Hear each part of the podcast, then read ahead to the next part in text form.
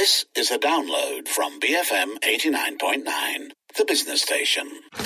Ringgit and cents on BFM 89.9, the business station. Good morning. You're tuned in to Ringgit and Cents, the show all about personal finance, and I'm Sim Wee Boon. As investors nowadays grow savvier, more Malaysians are open to trying out new investment vehicles to grow their portfolios. Traditional and popular forms of, of investment opportunities, such as properties and unit trusts, are making way for new products that aim to offer flexibility, control, and exposure. While not a new form of investments, exchange traded funds or ETFs have been growing in popularity. Uh, they've been around since 2005 in Bursa Malaysia, but many investors might not be aware that in Bursa Malaysia itself, there's 19 ETFs listed. So, what exactly are ETFs and how should they be positioned in your portfolio? Joining me to discuss this is Yap Ming Hui, a licensed financial planner with Whitman Independent Advisors. Thank you. Good morning and welcome to the show, uh, Mr. Yap. So, let's start off first. What should investors know prior to investing in ETFs? Talk to me about ETF characteristics basically, ETF, if we put it simply, is a basket of securities, stocks, no, or investment that normally tracks an underlying index. So it will provide you to uh, access to stocks, bond, maybe uh, any other asset class as well along the way. Okay, most of the ETF they are passively managed. You know, basically, uh, even though they're manager there, but it's very passively managed because they want to produce a return that replicate an underlying index. So I would say one of the most famous ETF would be the SPDR S&P 500 Trust ETF that tracks S&P 500 index in US. Okay, but what are the pros of an ETF then? Whoa, uh, now ETF is a darling to a lot of investor. Okay, there are a few reasons. Number one is low cost. Average expenses ratio of an ETF is generally lower than actively managed unit trust funds. Therefore, cost saving is a benefit. Uh, number two, diversification. When you buy a single ETF, it is made up of several individual securities in an index. Therefore, when you buy one ETF, it's also already exposed to a few stocks and reduce company specific risks. Thirdly, uh, accessibility. You can use ETF to access uh, many markets, many asset class that normally not generally available. Uh, for example, like uh, market in Middle East, in Latin America, or certain sector like US banks specifically, or maybe China semiconductor industry, those very unique, uh, very rare, uncommon kind of sector. Uh, number four, flexibility. So ETF can be traded at any time during market hours. Okay, so for that matter, investor can enter or exit the position throughout the market hours. Okay, uh, number five, transparency. When they this way, this is where exact price of the transaction is known very easily. And ETF are highly transparent because what they're holding are published on a daily basis. So therefore, you can know whatever you bought into very clearly. Okay, but you know, with every pro, there should be some cons. What would you say are the the drawbacks of ETFs? Yeah, I'm glad you asked this question because some people think that ETF is a perfect investment, which is not. Uh, uh, some of the disadvantages of the ETF, I would say number one is that ETF does not perform well in all market. Okay, uh, in developed market like US and European market, which is more efficient compared to Asian market, it is very difficult for unit trust fund manager to generate alpha or additional return compared to average market return. Okay, so that this is where ETF can do well because they are passively managed. But in developing markets like Malaysia, uh, China, or Asia market, uh, whereby these stock markets they are less efficient. So unit trust fund manager normally they are able to outperform index and also ETF as well because they, the fund manager can find opportunity from fundamental or technical analysis you know, or they have got some sources of information to determine some undervalue or overvalue stock to increase the chance of making better return than market uh, average return. No, that is number one. Number two is that it is this ETF, like I say, the advantage is that you can trade it many times during the market hours. Uh, but it also give you a risk uh, that can also hurt your investment return. Okay, because it can change your mindset from an investor to become an active trader. So once you start trying to time the market, pick the hot sector or hot ETF, it's easy for you to get caught up in regular trading, buy and sell. And when you do that, it will add cost to your portfolio and therefore eliminate one of the benefit of ETF, which is low cost, low fee. The third disadvantage I can think of is that cost of ETF actually for certain ETF is not that cheap, not that low. Uh, you see, you can see now more and more niche ETF are created. They are more likely to have quite a low volume index to follow. So when that happens, this result in a high bid ask spread and increase the cost. Okay, and then there are some actively managed ETF also charge higher fee. And the fourth disadvantages is the underlying fluctuations and risk. Uh, we know ETF offer good diversification. However, just because ETF contain more than one underlying position does not mean that it would not be volatile. The magnitude or the volatility will mainly depend on what do you buy under that particular ETF. So when an ETF track a, track a broad market like US market or a China market, uh, then no, normally it's less volatile compared to an ETF that track a specific industry or specific sector. Okay, for example, maybe crude oil sector. So every time you uh, put in some very specific country or specific sector, it increase your risk. Of course, if you were to buy a leverage ETF, uh, then this is even more volatile because you will amplify how much you make or how much you lost you know, when the investment go up or down. Uh, last but not least, another disadvantage is that there's no control. So when you buy ETF, you, you don't have a say to say, uh, out the 10 or 20 stock under the ETF, I don't want this, I don't want that. You, you cannot do that. Uh, so that if you want to avoid a particular company or particular industry, you can't have the same control like when you invest in stock market directly. Okay, so with all that said, who should invest in ETFs? I mean, talk to me hmm. about the kind of uh, uh, criteria that goes into a person that wants to invest in ETFs. I, I would I would think that investor is uh, in, investing ETF is suitable for you if you want to achieve diversification with low cost. Uh, so it will save you time to select stock. Say for example, you want to uh, invest in uh, Hong Kong market, you know, but you do not know what stock to buy. So you just study go and buy a Hong Kong uh, ETF, MSCI uh, Hong Kong ETF, then it will cover the market. Hong Kong. Okay. Uh, it is also suitable for you if you want to access to a special sector, like what I mentioned, mentioned just now, semiconductor in China, or a new energy sector maybe in Europe. Okay, uh, and then it's suitable for you if you have time, uh, you have a skill, you have the patience to do the research uh, and to select the ETF because now there are more than 6,000 ETF now in the world and it's growing. So you really need to know, uh, need to have the knowledge to select the right ETF to support your investment strategies.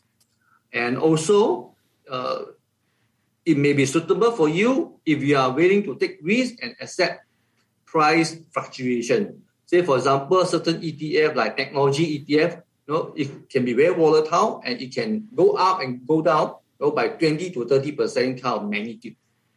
So you can, if you fulfill these few criteria, I think ETF is a suitable investment for you. We, we talked about who should invest in ETFs.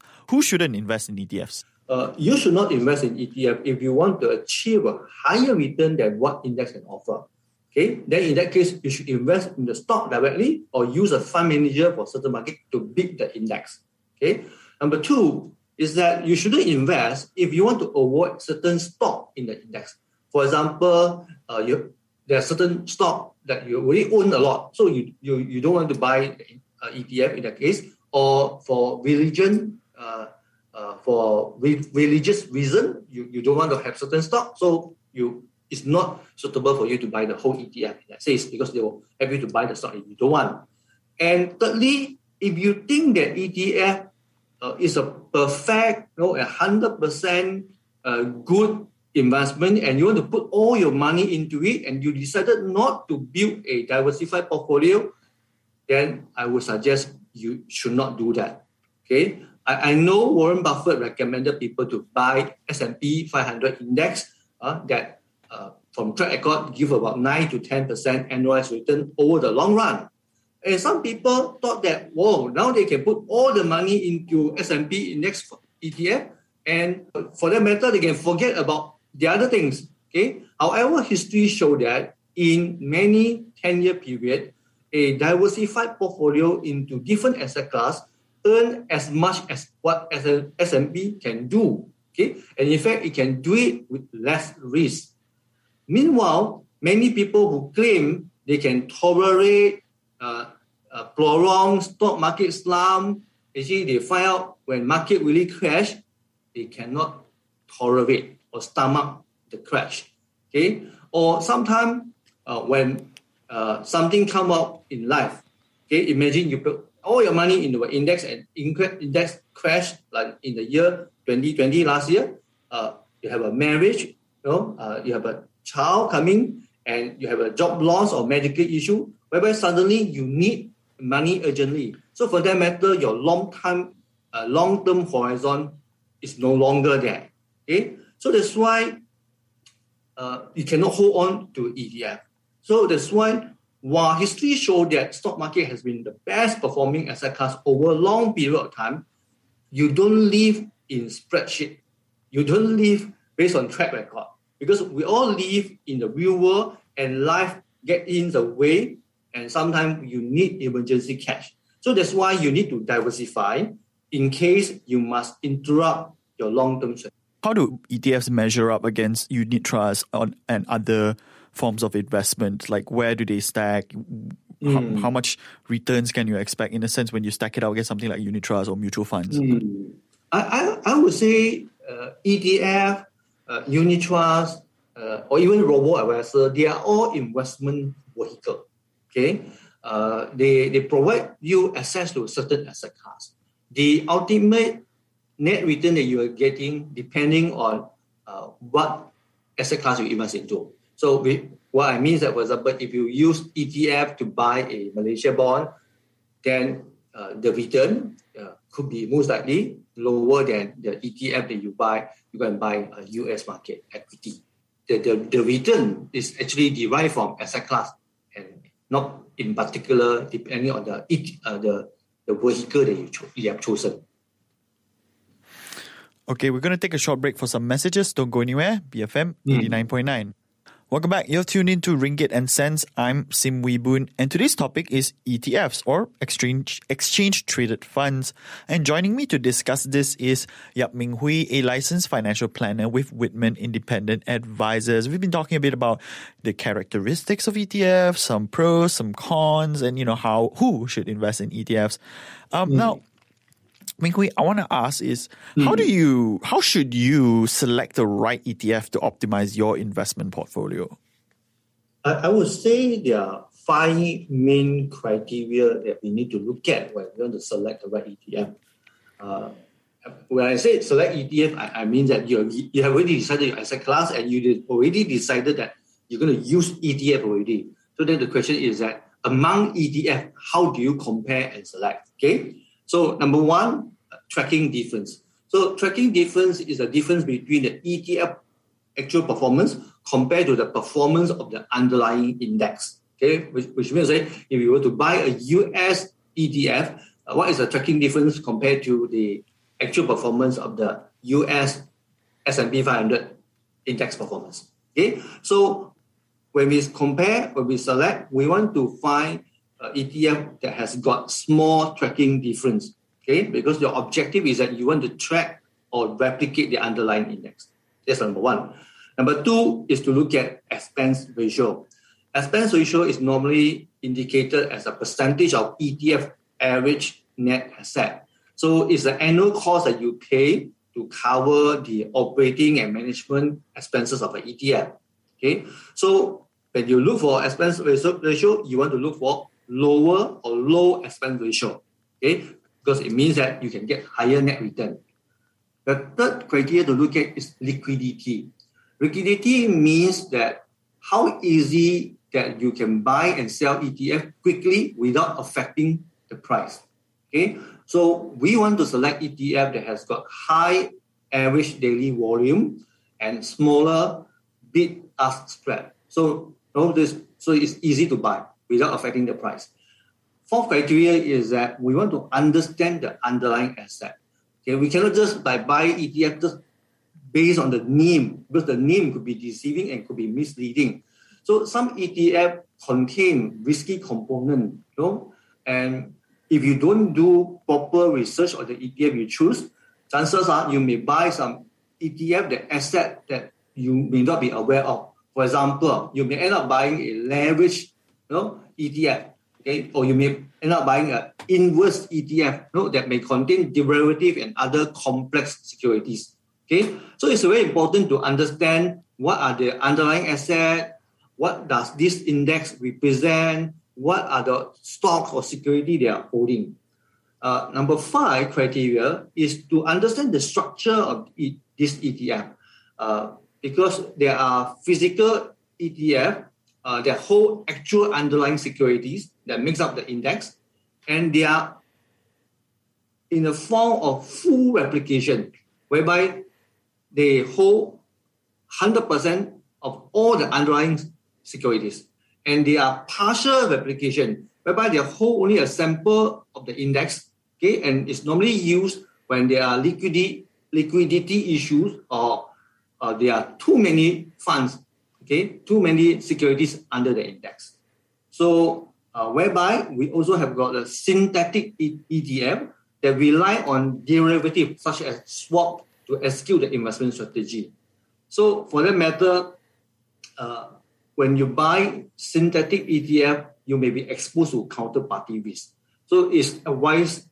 I mean, I don't know. I would advise you to buy physical ETF rather than synthetic ETF. Mm, mm, okay. Well, I want to ask you this. I mean, does it make sense to invest in an ETF that mirrors a foreign index like the mm. S&P 500? I mean, with all the costs in exchange and taxation associated, I mean, will investing in local stocks in the end net a better return? What are your thoughts on this? You see, when we invest, it's important for us to build a diversified portfolio to capture investment opportunities outside Malaysia and we are able to reduce the volatility of our investment portfolio. So from a track record, you know, uh, we can see sometimes Malaysia market do better, sometimes US market do better. So the fact is nobody can tell which market can do better at any, at any time. Okay, so therefore we want to diversify. Okay, so despite the cost in exchange, the cost in taxation, it's always worthwhile to diversify. Okay. Well, um, I'm curious also, do, do ETFs pay dividends or is this a growth, seen like as a growth, as a growth stock? yes, this is a very interesting question. Uh, uh, the answer is yes. You know, uh, some ETF pay dividend, okay, uh, but also like stocks. Uh, so some uh, ETF, uh, they are growth in nature and they do not pay dividend at all. So it's like a hybrid like that. Mm, okay. Yes. Okay. So how do you how how should you prioritize ETFs then? I mean, how important should it be when you mm. are looking to your investment portfolio?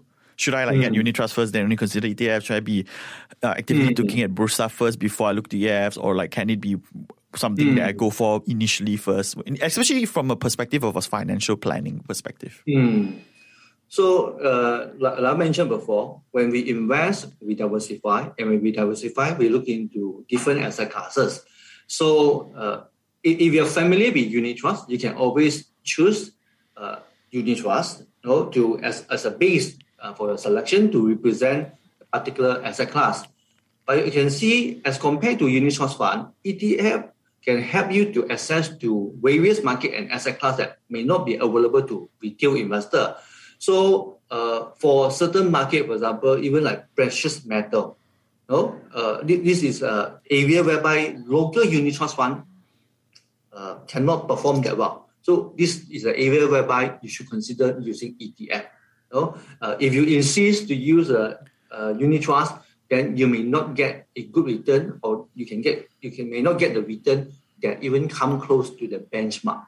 No? So that uh, is my advice. And also ETF can perform better uh, in developed market.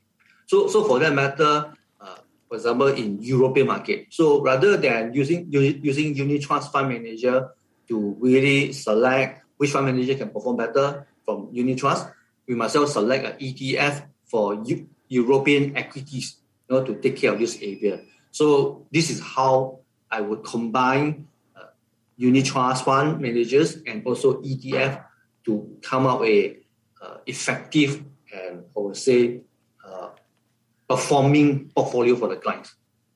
All right, that's all the time we have for Ringgit and Cents. I've been talking to Yap Ming Hui, a licensed financial planner for Whitman Independent Advisors. Join us again next week for more discussions on personal finance. We have the 10 a.m. news bulletin coming up next, followed by Enterprise. I'm Sim Wee Boon signing off for the morning run, BFM 89.9. Ringgit and Cents on BFM 89.9, the business station. Thank you for listening to this podcast. To find more great interviews, go to bfm.my or find us on iTunes. BFM 89.9, the business station.